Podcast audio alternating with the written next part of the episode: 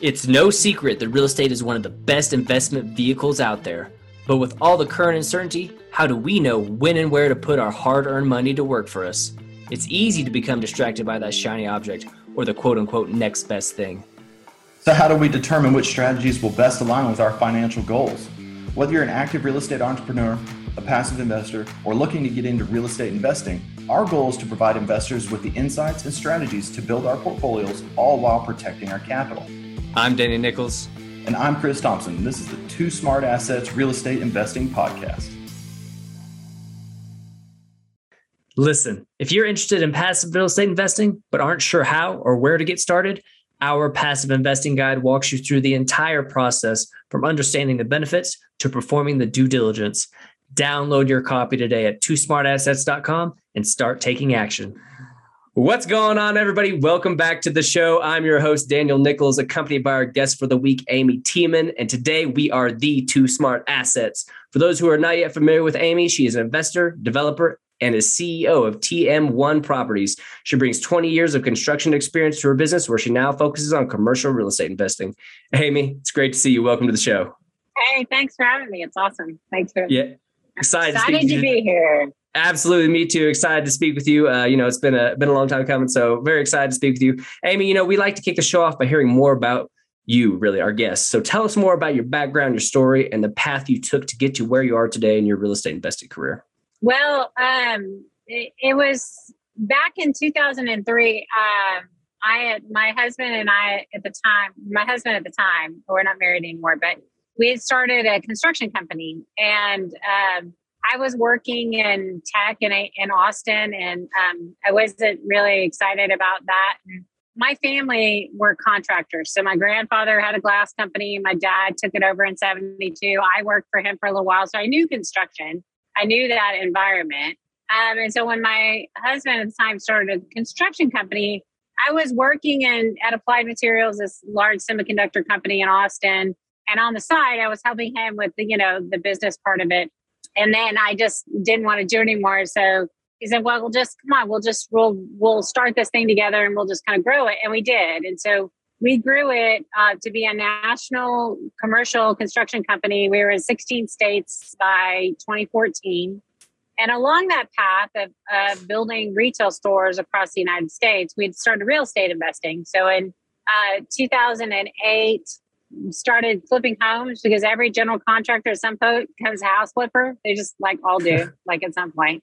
And so we started doing that, and then um, and then got quickly got into single family rentals, and then we got into uh, multifamily in 2010. So on all the multifamily projects, though, we came in as a limited partner, but then we were also the general contractor on the job. So we came in, put in our money, and then we were also the GC doing the work day one, takeover, demo, all that, all that kind of stuff, right?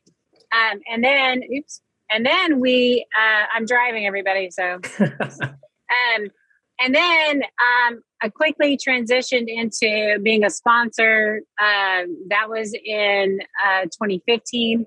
Along the way, our friends found out that we were renovating multifamily, and all the friends who were buying apartments had us come. So I've I've renovated over 50, 50 to 60 multifamily properties in Central Texas. Wow. So that experience allowed me then to become a sponsor. And so 2015 became a full-time sponsor of real estate deals, uh, bought, uh, started buying deals, and I just kind of never looked back. I got divorced in 2017, but I just could continue. I just kept going. So that's kind of been my journey in, in real estate. So, well, yeah. you, got, you got quite a lot of experience, and I love to hear that. Right, and your journey kind of progresses each time, so that, that's fantastic. Yeah. And I do have a I do have a question. So you had a lot of experience. You know, you learned how to build a business. You took it national a national brand basically, right? And you built that, yep. and then you you had you mix that with your real estate investing with you know single family and stuff uh-huh. like that. But but then you got into the multifamily side, and you said you did um, you were basically a GC for some of these deals, and then also a, a, lim- a limited investor, a passive investor. So when you were going into those deals, those multifamily deals, did you did you envision being a limited uh, a, lim- limited investor, a passive investor, uh, along with the um, GC, or was it kind of just like on the side there?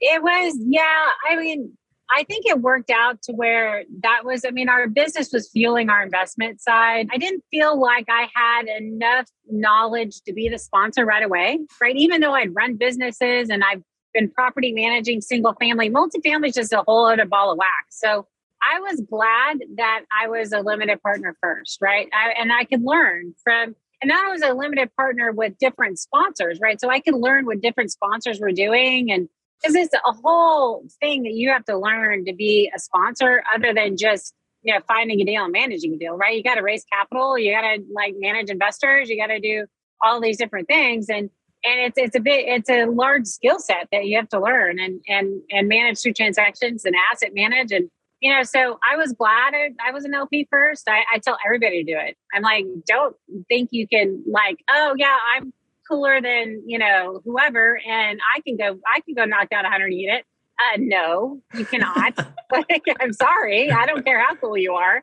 You're right. not going to go not gonna go buy a 20 unit go buy a 10 unit go figure it out go property manage you know it's just a lot of people think oh yeah no it's no big deal and all these people tell them oh it's no big deal you can go do it and i'm like bs hard to tell so, yeah, yeah Absolutely. And I love to hear that. You know, I know in my personal experience being a passive investor, I've learned so much, you know, just, you know, especially if you really pay attention to what's going on. And so it sounds like for you, you know, the uh, being a passive investor really had an impact on you know becoming an active investor because you learned quite a bit and so you know oh, yeah. with your with your experience as a passive investor what did you pay attention to the most in terms of like the communications and financials were you were you diving deep into those and if so oh, yeah. uh, as a passive investor but if so are there any categories or numbers that you that you're giving more attention to than others? Well, I was watching the cost side, right? So, it, which a lot of people don't do this, and I don't know why. It's like the stupidest thing ever.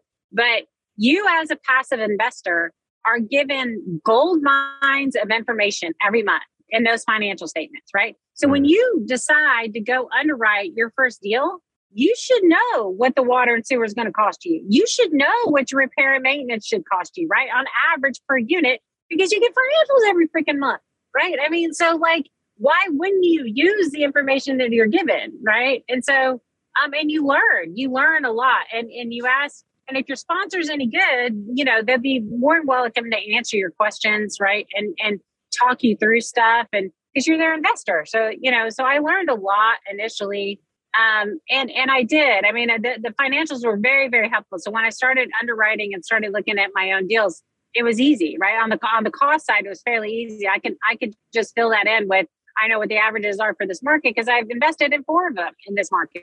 You get a lot of information that's a passive more than you think you can, and so you can really build a good pro forma just from what you've invested in. You should know how many applications you should expect a month, right? All that stuff. Like it's just kind of interesting. So yeah.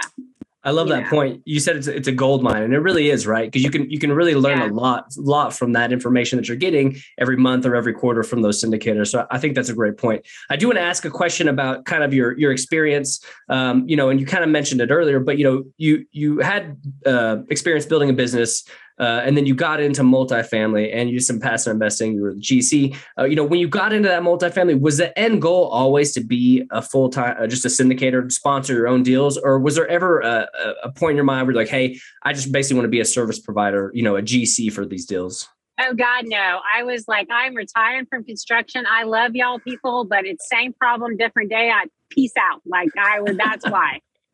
I was like, I don't want to do construction for other people anymore. Like that was it, really, honestly. Um, so it's you know, and it, it because it is, it's tough. I mean, being a being a contractor is like I I feel for those people. Like the good ones are good for a reason, and they they love what they do, and they can mitigate it, you know all sorts of crazy crap. And yeah, I'll just stay on the development side now. Just go hire the contractors. Absolutely, it's fabulous. Absolutely, fabulous. Yeah. And I do want to yeah. dive into that development here in a bit. But before we do that, you know, I'd like to hear, you know, as you said, you transitioned, you're doing your own deals, syndicating your own deals. I'd like to hear more about uh, that first syndication you did on your own. Can you give us an overview of that investment or the business plan, et cetera? Sure. So I was selling. Um, so my husband and I got divorced in 2017. And so we owned a 40 unit that we'd bought together, like it was just ours. And so I was selling that 40 unit And the broker that was on that deal had come across this other one down in uh, Corpus Christi. And so um, he he gave it to me. Basically, it was just like, "Here, you want to buy this?" And I'm like, "Sure, I'll look at it." Right? and because he knew I was about to have a pile of cash, so uh, and so I went down there and I looked at it and I really liked the deal. And so um, so that first deal, uh, it was in Corpus. We bought it, you know, uh, right before Hurricane Harvey hit. Like it oh. was, you oh. know, yeah, it was fun. That was yeah. It's like you know, you you know, you can like you know the saying is you can go, you can if you can make it in New York, you can make it anywhere. Well, if you can make it after a hurricane hits your property, you can make it anywhere. Like you can you can solve any problem because a hurricane hit your property, right? Oh, man. So yeah, that was special. Um, so yeah, so but that was the first deal I syndicated, and um, I raised 1.5 million. And the whole property was uh, we bought it for a little over 37 a door. Um, it was like a piece of junk because that's what I buy. I buy ugly and make it pretty. So, um, and yeah, that was that was my first deal I did. Um, so it was a little over four million or so, and it had a big construction project on it, and it was tough because the hurricane hit. And the hurricane wasn't so much the physical damage to the property; it was the economic damage to the region. I mean, you think right now, think uh, it's hard getting like lumber. Like that's what I went through when the hurricane hit. There, I, there was no siding, there was no lumber, there was no roofing materials because it was all got sucked up in the whole region.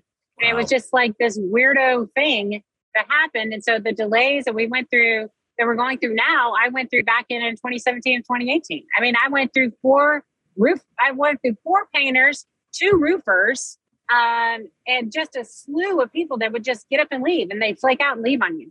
And a lot of that's happening now, honestly, because there's lots of labor shortages right now. So it's it's just it's just kind of an interesting dynamic that we kind of went through. So that was fun.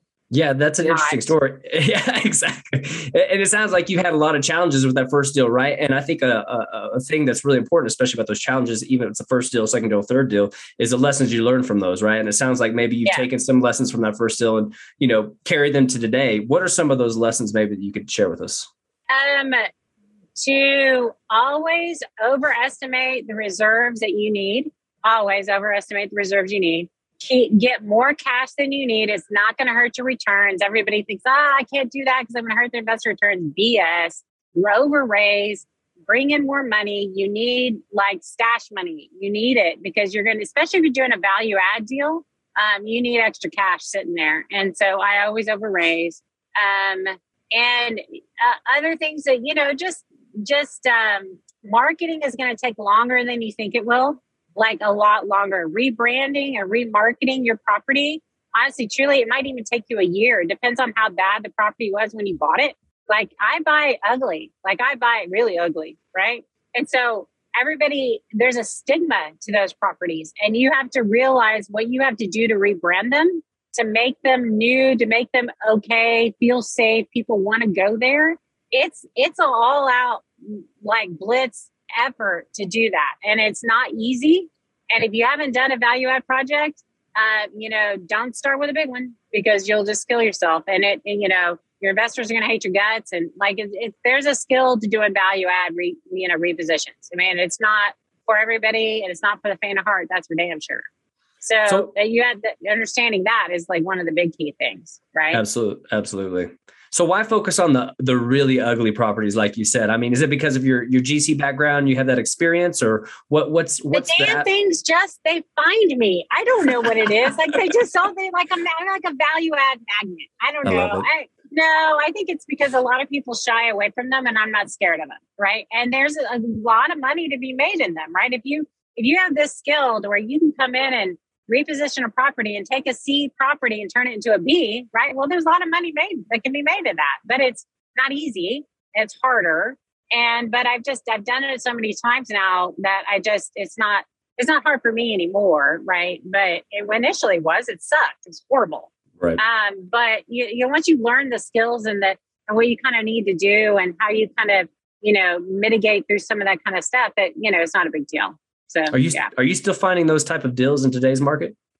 Oh yeah, yeah. I mean, I've got so I got the uh, another Corpus deal. I just closed on that one for fifty two a door, and then my Houston deal is at seventy four a door, right? And so I'm getting all. I don't. I don't go into a deal unless the investors are going to make 10% or more cash on cash or 20% more IRR, right? That's not if it doesn't if it doesn't compute to that conservatively, it's not a deal to me, right? So yeah, I'm finding them.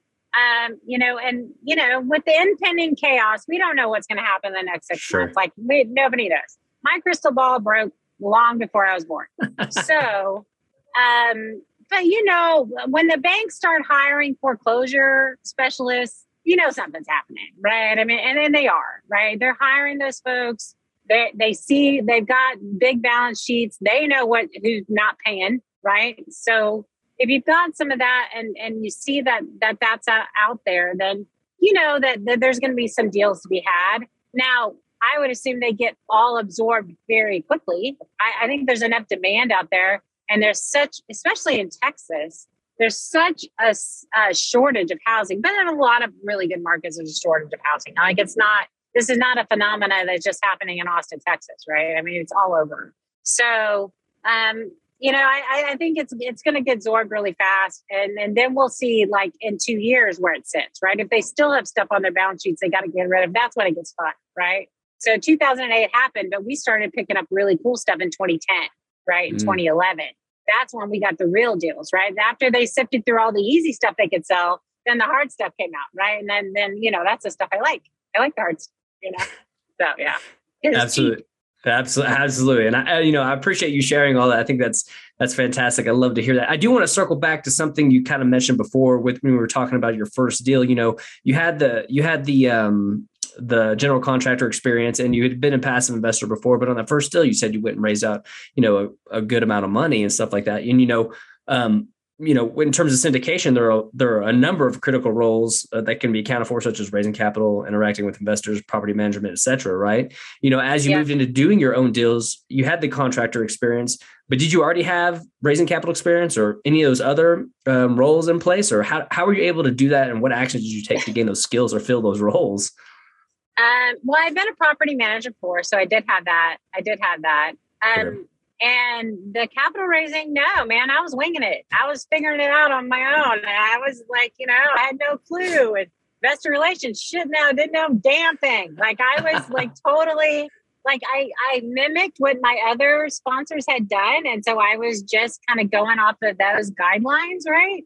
but no, I was I was figuring out as I went. I mean, I'm on, I'm an entrepreneur, so that's kind of what you do. That's you just you go with what you know, and then you figure out the rest. And um, so and it was a it was a big learning curve, right? I mean, it was there was a there was a lot of stuff. Obviously, um, on my first deal, I didn't communicate enough, and I should have communicated a lot more, right? And it's a big lesson I learned was like just over communicate. Like if things are going bad, who cares? Just tell them, right? Tell them what's going on tell them how you're trying to mitigate it. I mean, a freaking hurricane hit the property. Like things right. are just going to be rosy, whatever. Like, you know, they're not stupid. Um, so, you know, but I, I didn't. And, and, and I was, I did a lot of different things. I mean, I, I switched property management software and that, oh my Lord, that is so much fun. So on my first deal, I was the GC, I was a property manager, I was an invest, investor relations manager, I was the accountant, right? Wow. Don't do that either. That's stupid. like, so, um, and I was killing myself. I was killing myself trying to do everything I could because I was trying to save money because, you know, the economic impacts of what was going on. I was like hunkering down trying to make this investment work. Right. So now I have an investor relations manager. Now I have an accounting person. Now I have, and you need those people in place. You don't realize when you go become a sponsor the amount of people you need for it to it to go well. The investors want their financials. They don't care if you're sick investors want their financials or the reports. They don't care if you, you know, you're, you know, whatever. You need to have like redundancies in your team so that you can get that stuff out to them no matter what. It can't be just you. That's that's not realistic. That's not sustainable. You can't do that stuff, right? And and you get into larger and larger deals. The investors demand it. The institutions demand it. The family offices demand it. They just demand it, right? And so you just, you know, you um, and it is a good business model to have have people on your team. So sure. the same.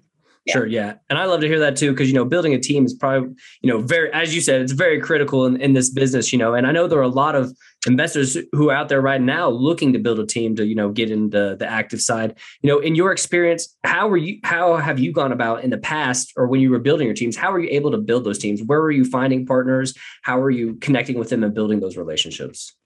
You know, as you go along, you learn um, either because you're lazy or you're savvy, one of the two, is you remember people, right? You like get really good at remembering people you're networking with because it, it might not be that that you know the person I meet today, but you might know somebody that I like. You might not be able to help me, but you probably know somebody who might be able to help me, right? So you get really, really good at keeping up with your networks and your connections, and you know just and it and it becomes second nature to you after a while that you kind of do that stuff right and then you obviously build your crm systems and you do all that different stuff and you but but you just like your networking is gold and so and i have always like when i would so and part of this is just from my experience from being a general contractor and having to go into like i would go into i don't know like say jefferson city missouri right? And have to go build a store. I know zero people in Jefferson City, Missouri, right?